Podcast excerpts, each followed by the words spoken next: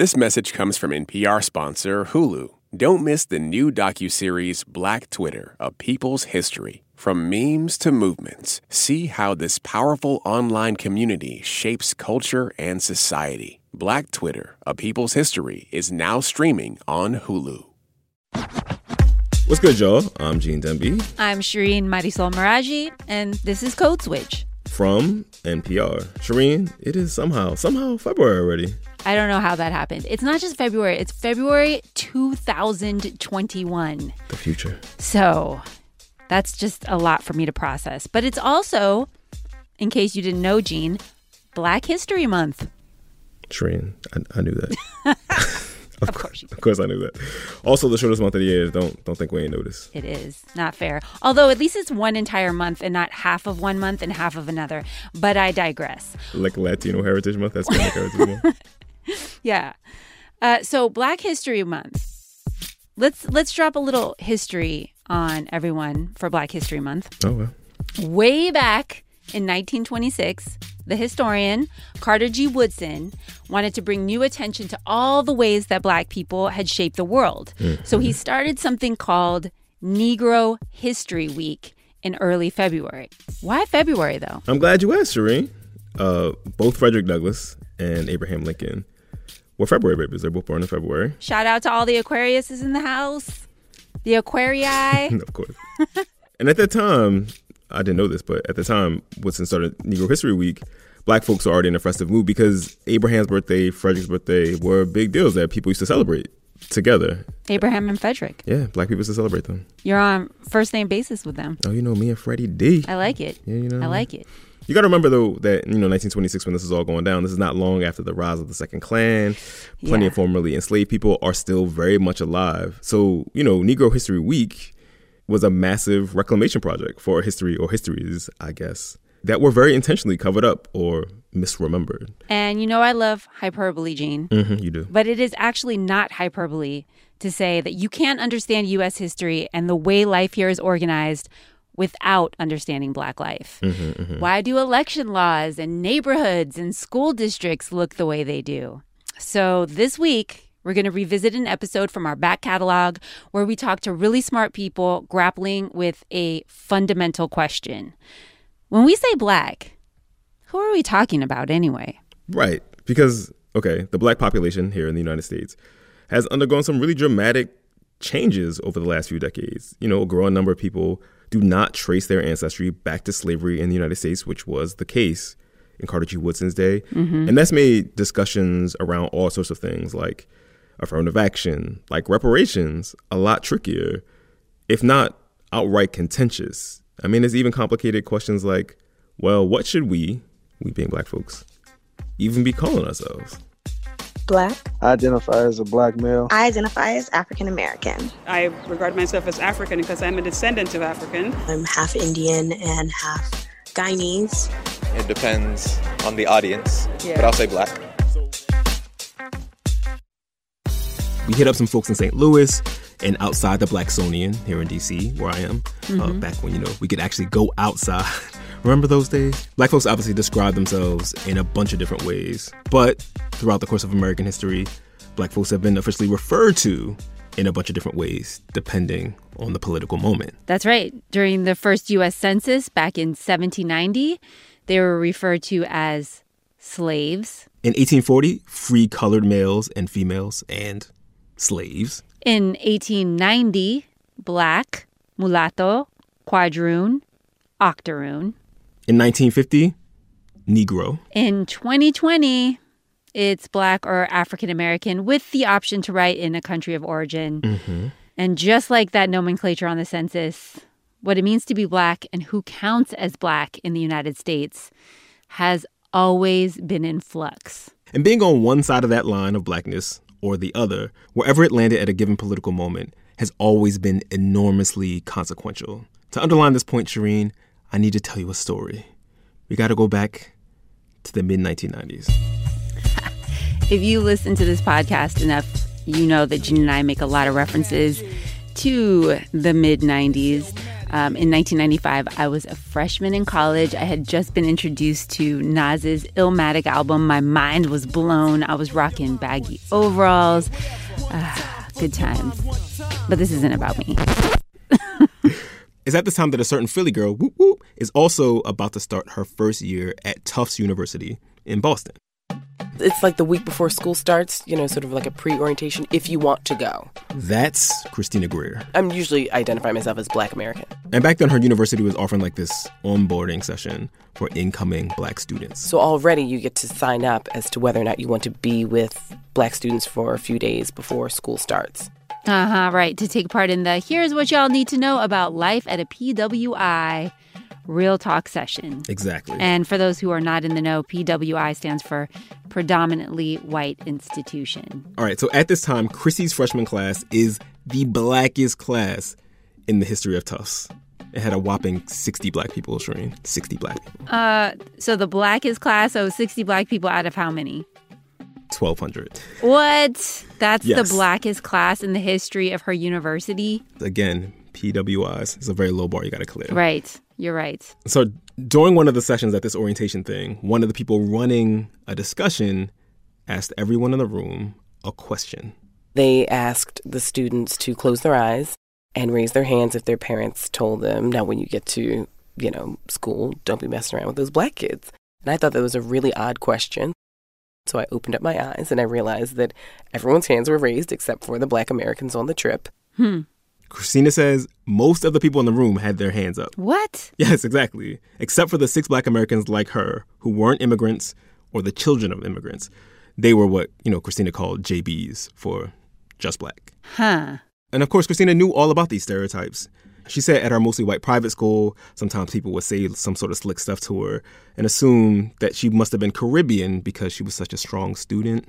But I didn't realize the extent to which parents, black immigrant parents, told their children certain things about black Americans.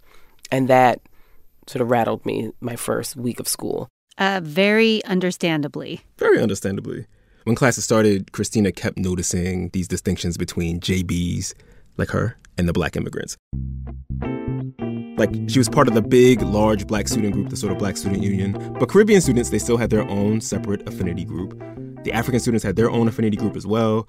And of course, some students belong to more than one group at a time. Yeah, so sometimes the students in those student groups saw themselves as part of one community altogether, and sometimes they saw themselves as distinct. Mm-hmm. That was very similar to when I was in college. We had La Raza, which was sort of this umbrella Latinx organization, and then there was Mecha, which had more of a Chicano focus. Berkeley had an organization called Acción Boricua y Caribeña, and that was for Caribbean Latinos. So, yeah, it's very similar. Right. A lot of people have had this experience in some way, right? Hmm. But those experiences stuck with Christina like for the rest of her career. Like these questions about how people of these different black ethnicities thought about each other, how they felt they could work together, and when they saw themselves as at odds. In the larger world, outside of college campuses, I was gonna say real world, but you know, I want to shade the college students. In the larger world outside of college campuses, which of these boxes of blackness you slide yourself into could mean whether or not you have access to social capital, to safety, or potentially somewhere between 10 to 12 trillion dollars.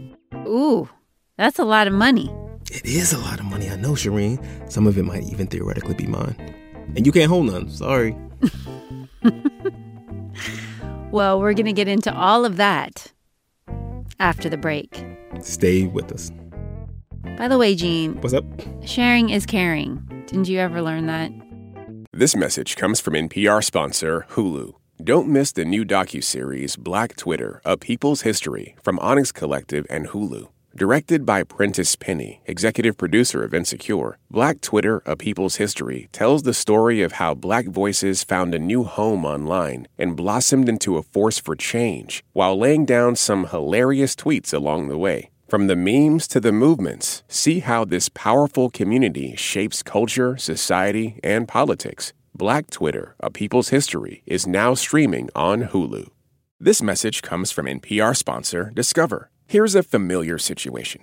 You have a question about your credit card. You call the number for help and can't get a hold of anyone. If only you had a Discover card. With 24 7 US based live customer service from Discover, everyone has the option to talk to a real person anytime, day or night. Yep, you heard that right. A real person. Get the customer service you deserve with Discover. Limitations apply. See terms at discover.com/slash credit card.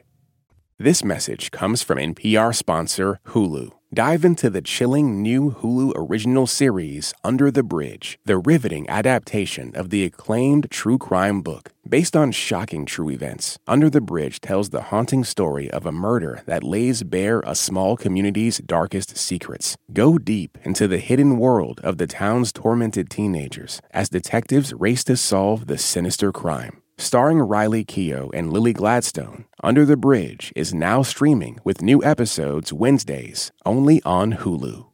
Support for NPR and the following message come from the American Cancer Society. Dr. Alpa Patel leads a team that researches cancer risk factors, and she shares how her team makes an impact. We always do what we like to think of as actionable science. So, the work that we do makes its way to things like nutrition and physical activity guidelines for cancer.org, where millions of people come each year to learn about how they can better prevent cancer. To learn more, go to cancer.org. If you're never quite sure how to answer the question, Where are you from? NPR's Rough Translation might be the podcast for you. Yes, finally, someone else. Give us your accents and your origin stories, your cross cultural misfits yearning to just be, and listen to Rough Translation on NPR. Gene, Shireen. code switch. Okay, before the break, we threw this staggering number at y'all. Somewhere between 10 to 12 trillion dollars. That's TR. Trillion. Trillion. All right, where is that staggering number from? That number is how much reparations for black people is likely to cost, at least hmm.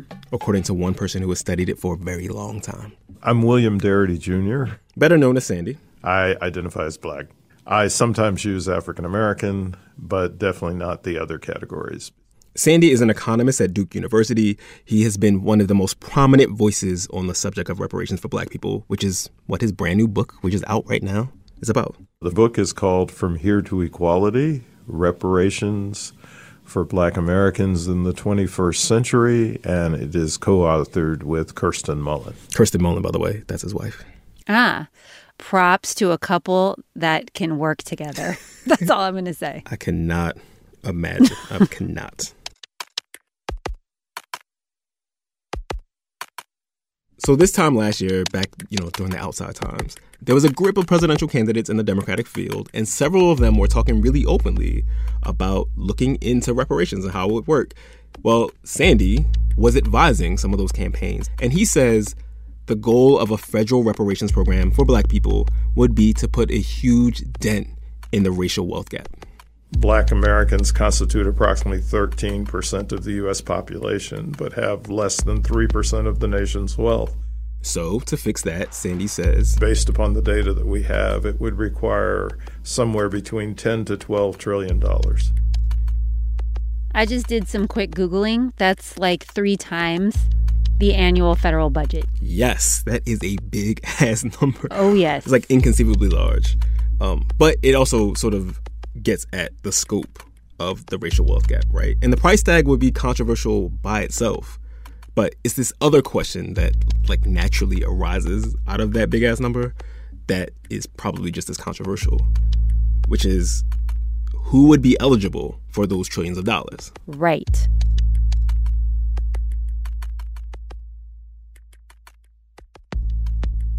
All right, y'all. So, some really big caveats here before we go forward. This is not a conversation about whether reparations is good or bad, or about the current political viability of reparations, or looking at how different models of reparations have worked in the past. There are so many things we could go into in this episode, but we can't because this episode is not about those things.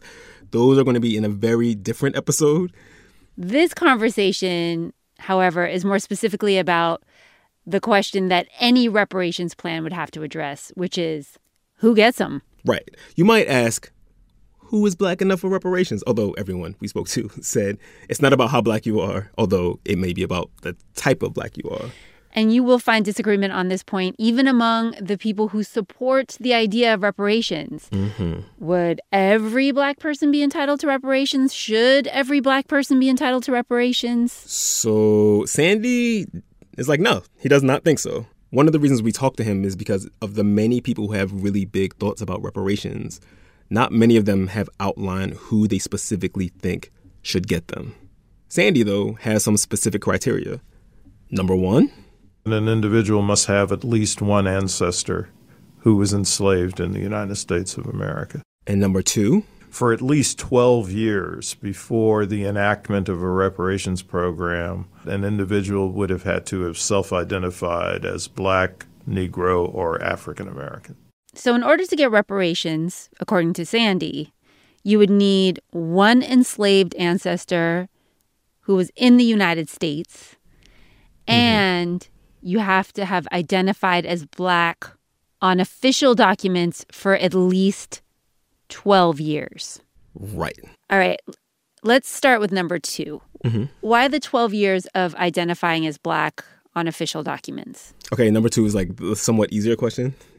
so Sandy and his colleagues said that you know, at first the number was going to be like 10 years. Mm-hmm. Uh, and then they said, well, it would probably need to be two Senate terms. So 12 years is two Senate terms. But the specific time is not really the point, right? They said the bigger functional reason why you need a time period is because it would make sure that people were calling themselves black way before there was a chance that they might, you know, actually be paid for being black. Hmm. Plus, it also gets around the janky ways that people talk about, like racial lineage gleaned from like DNA tests. Right. So you can't say, oh, hey, I did this test and it says I'm 8% West African.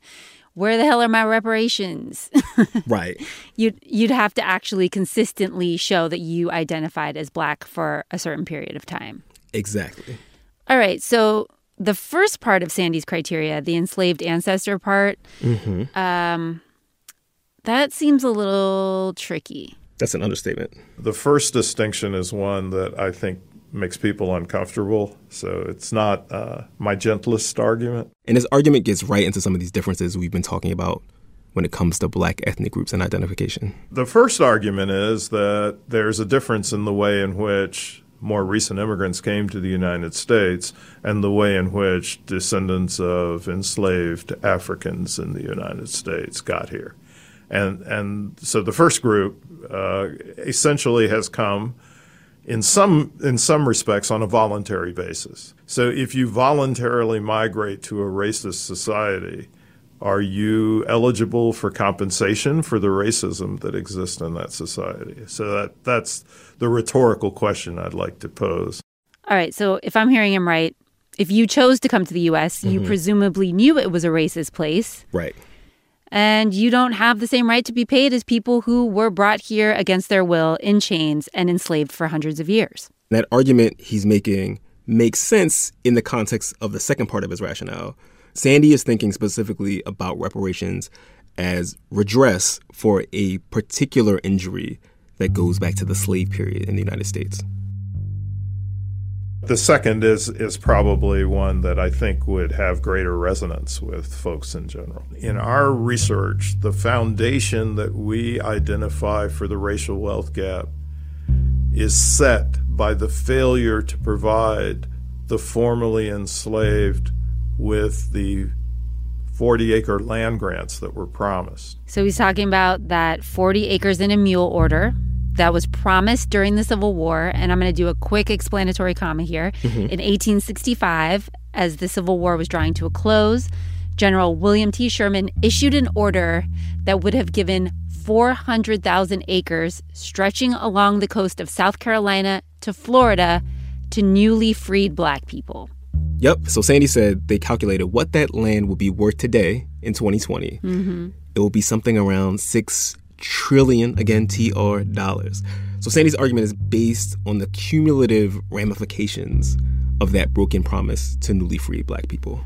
And so it is the descendants of the persons who were enslaved who should have received that 40 acres who have a claim on America for reparations. And so that's a unique distinction between more recent immigrants and folks who we might refer to in some way as native blacks. So, Shireen, I think you already can anticipate where this is getting tricky. So, about 10% of the 40 million black people in the United States are immigrants or the descendant of immigrants. Which means Sandy's plan would exclude them.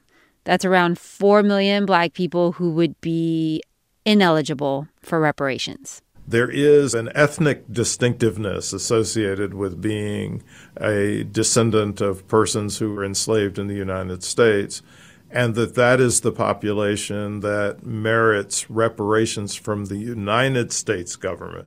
And Sandy says, look, you got to remember that black immigration is a relatively recent phenomenon. There have obviously long been black immigrants in places like Miami and New York, but these uh, communities were very, very small share of the black population prior to 1965. In fact, the non descendants of folks enslaved in the United States were less than 1% of the black population in the United States up until the mid 1960s. And Sandy said, Look, I'm open to considering reparations for people who are descendants of black immigrants who came to the U.S. like during the Jim Crow period. He also feels that black immigrants who are not descendants of enslaved people in the United States, they do have very legitimate claims for reparations, for racial subjugation, for exploitation. But he says that their claims don't lie with the United States government, but with the former colonizers of their countries of origin. So if you're Haitian American, your reparations fight is with France. Yeah, exactly. If you're American with Afro Cuban ancestry, your fight is with Spain. If you're Bajan American, your fight is with the UK, that sort of thing. That sort of thing, right. Oof, that is, oof, that's a lot to keep track of. It is, it is. But to turn to Sandy's other point about choosing to come to the United States, the really sticky point there, it is true that voluntary immigration has effects on the educational and economic outcomes of black immigrants, right? Like Sandy said, obviously there are differences depending on where people live in the U.S., depending on the countries of origin. But on average, yes, uh, that's a more highly educated community than the general American population, not just the black American population. Uh, and it's also a community that has higher occupational status on average than than most Americans. Uh, and that's because uh, this is an immigrant community that is hyper selected. So, just for example, uh, Nigerian immigrants to the U.S., they are the largest group of immigrants from Africa, mm-hmm. are twice as likely to have bachelor's degrees or higher than Americans as a whole. That's according to Pew. So, black immigrants have higher paying jobs and are more educated than Americans as a whole, which is what I see with lots of immigrant groups, right? Mm-hmm. I'm thinking about Iranians and Indians, for example. Mm-hmm. And mm-hmm. this is in very large part because of how the screening process for immigration to the United States works. And by contrast, black Americans in the aggregate have lower paying jobs, have lower educational attainment than the country as a whole. Right. And I'm assuming you're talking about what Christina calls JBs here. Yeah. Just black mm-hmm. people. And then, or what Sandy calls native blacks. Right. You know, it, it's interesting because it is fairly easy to point out high profile black Americans, at least in politics, whose parents are immigrants. The most obvious is President Barack Obama. But then you've got Kamala Harris, um, Colin Powell.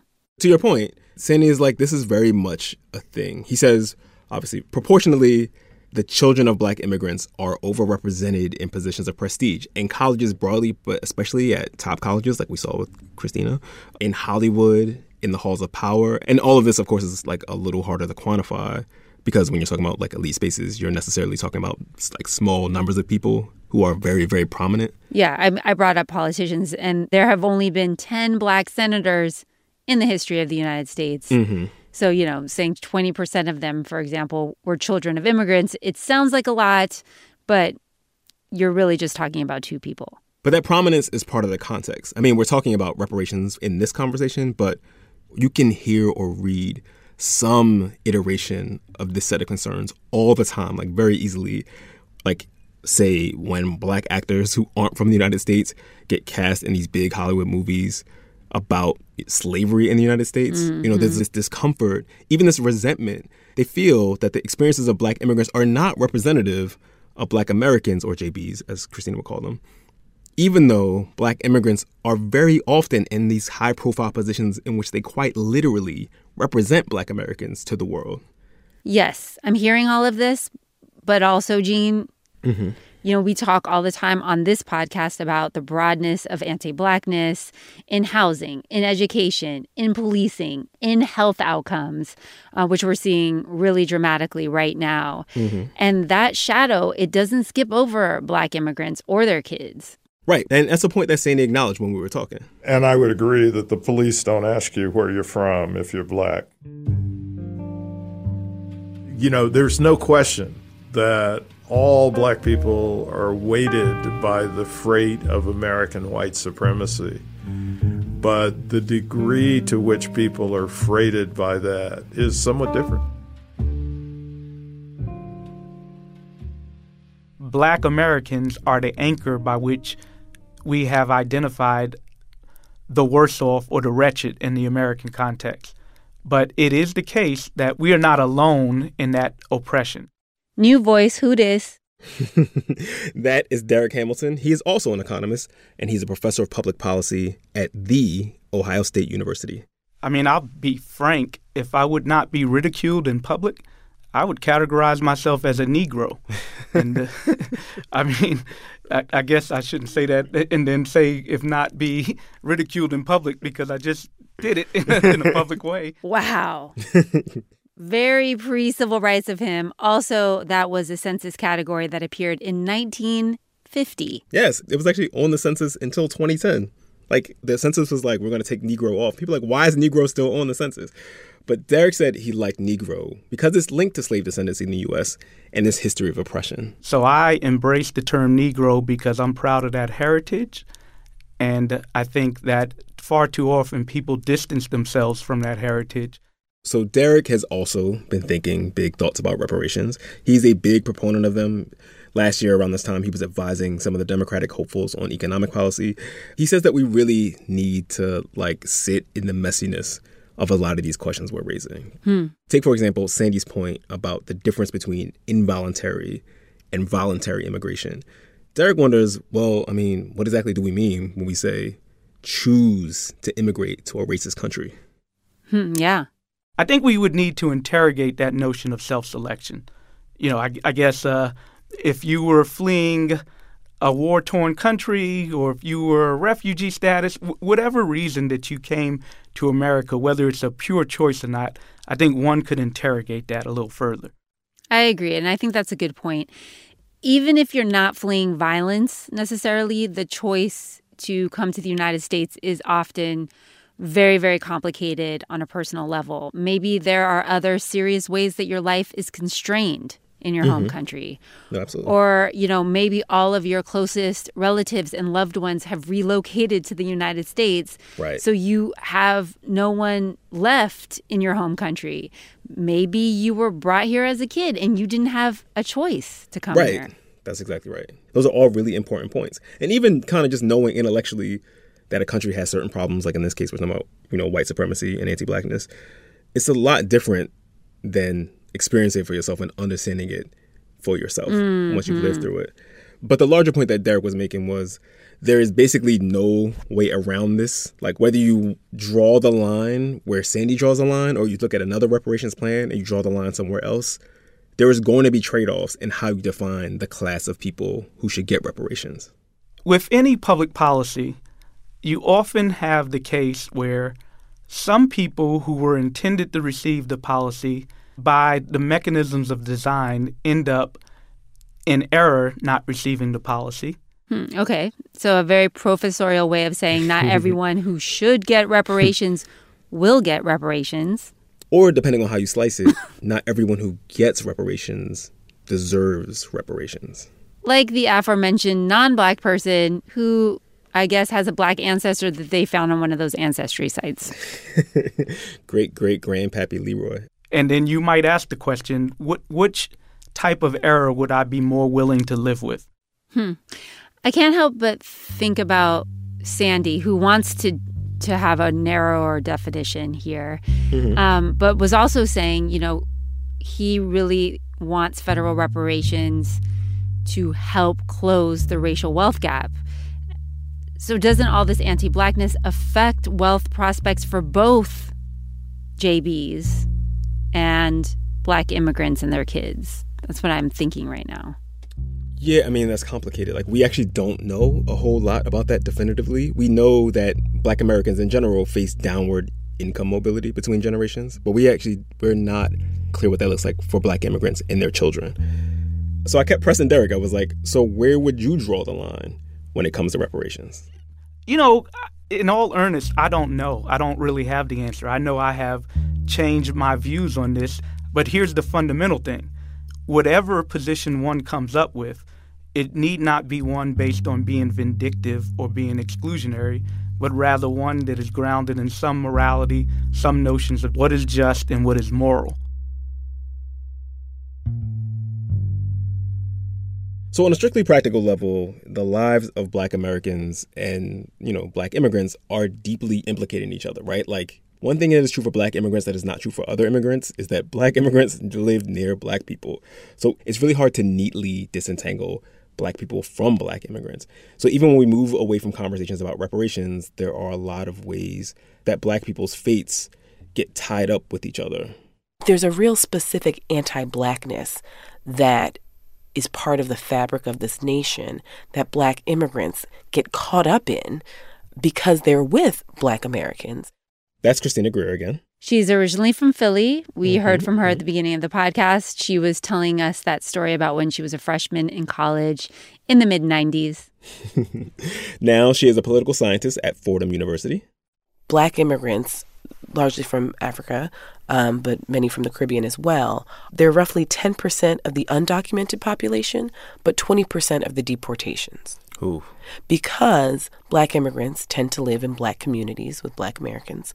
Those communities are hyper surveilled and over policed. What some people would just argue is a not a big deal. It's just a stop and frisk, you know, or it's just a quick search for some marijuana can turn into an ICE arrest and completely upend a family and a community. So Christina wrote a book about how black people of different ethnic groups think about each other. It's called Black Ethnics, Race, Immigration, and the Pursuit of the American Dream. You know, it's a long legacy of people coming to this country, trying to assimilate as quickly as possible so that they can become American, whatever wild, diverse definition that is.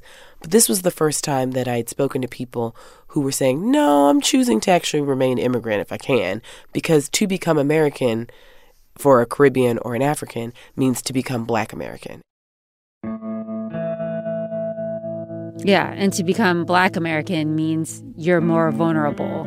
You are in danger in this country. Yeah, and it sort of casts a slightly different light on all those people in the room with Christina when she was in college who raised their hands, you know? Like the what mm-hmm. what the motivations of their parents were. Like obviously it just makes it a little more complicated.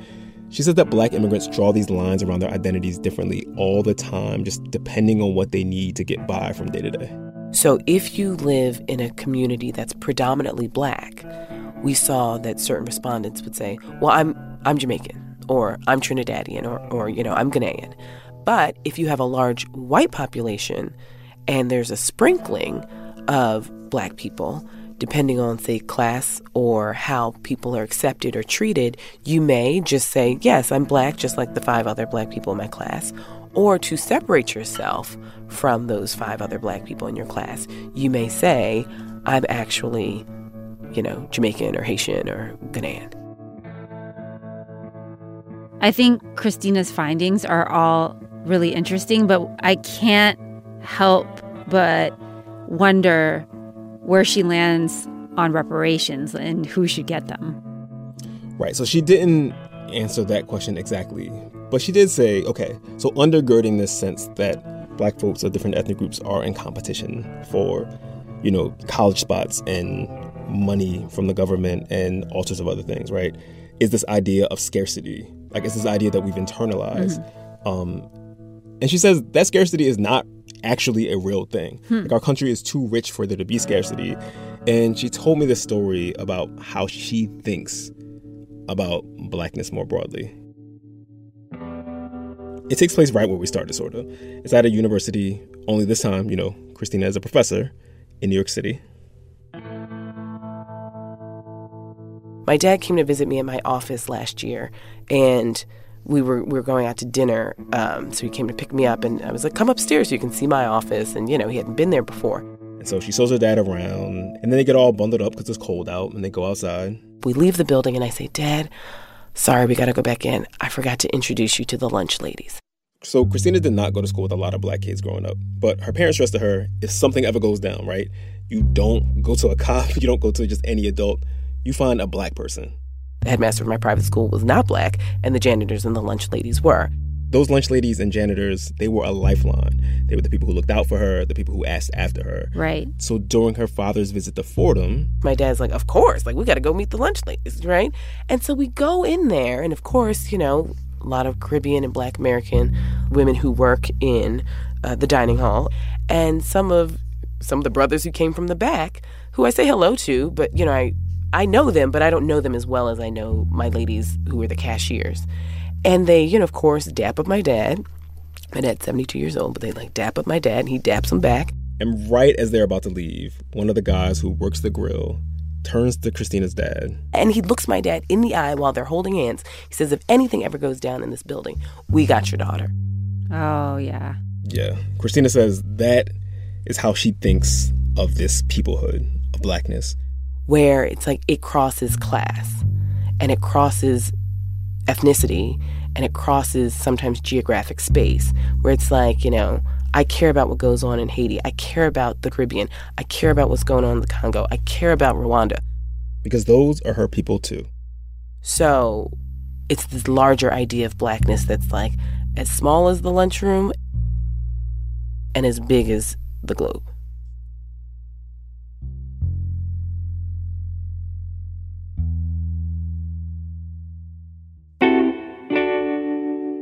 All right, y'all, that's our show. Please follow us on Twitter. We're at NPR Code Switch.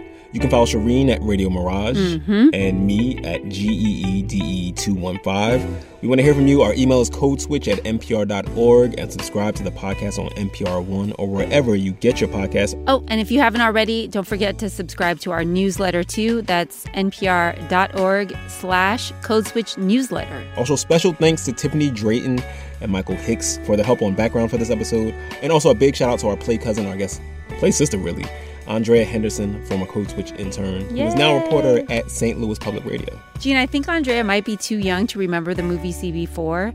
Uh, it was a very popular comedy during our youth. It was. And there is a song from that movie that is giving me life after listening to all this. I don't know about you. Let's hear it. Uh, black, y'all, and I'm black, y'all, and I'm blacker than black, and I'm black, y'all, and I'm black, y'all, and I'm black. I remember going to Blockbuster Video to rent this movie. Damn, I feel old as hell after saying that. Yikes. Uh, starring Chris Rock.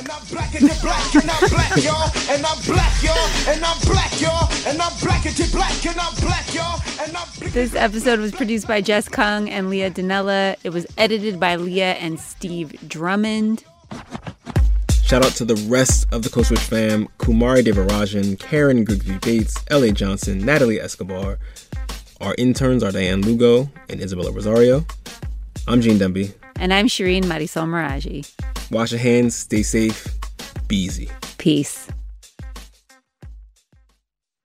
We are still in the middle of this pandemic. And right now, having science news you can trust, from variants to vaccines, is essential. NPR Shortwave has your back.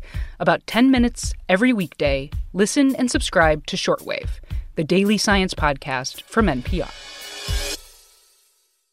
This message comes from NPR sponsor Vuori, a new perspective on performance apparel. Clothing designed with premium fabrics, built to move in, styled for life. For 20% off your first purchase, go to vuori.com slash NPR. This message comes from NPR sponsor Rosetta Stone, an expert in language learning for 30 years. Right now, NPR listeners can get Rosetta Stone's lifetime membership to 25 different languages for 50% off. Learn more at rosettastone.com slash NPR. All that sitting and swiping, your body is adapting to your technology. Learn how and what you can do about it. I really felt like the cloud in my brain kind of dissipated. Once I started realizing what a difference these little breaks were making, there's no turning back for me. Take NPR's Body Electric Challenge. Listen to the series wherever you get your podcasts.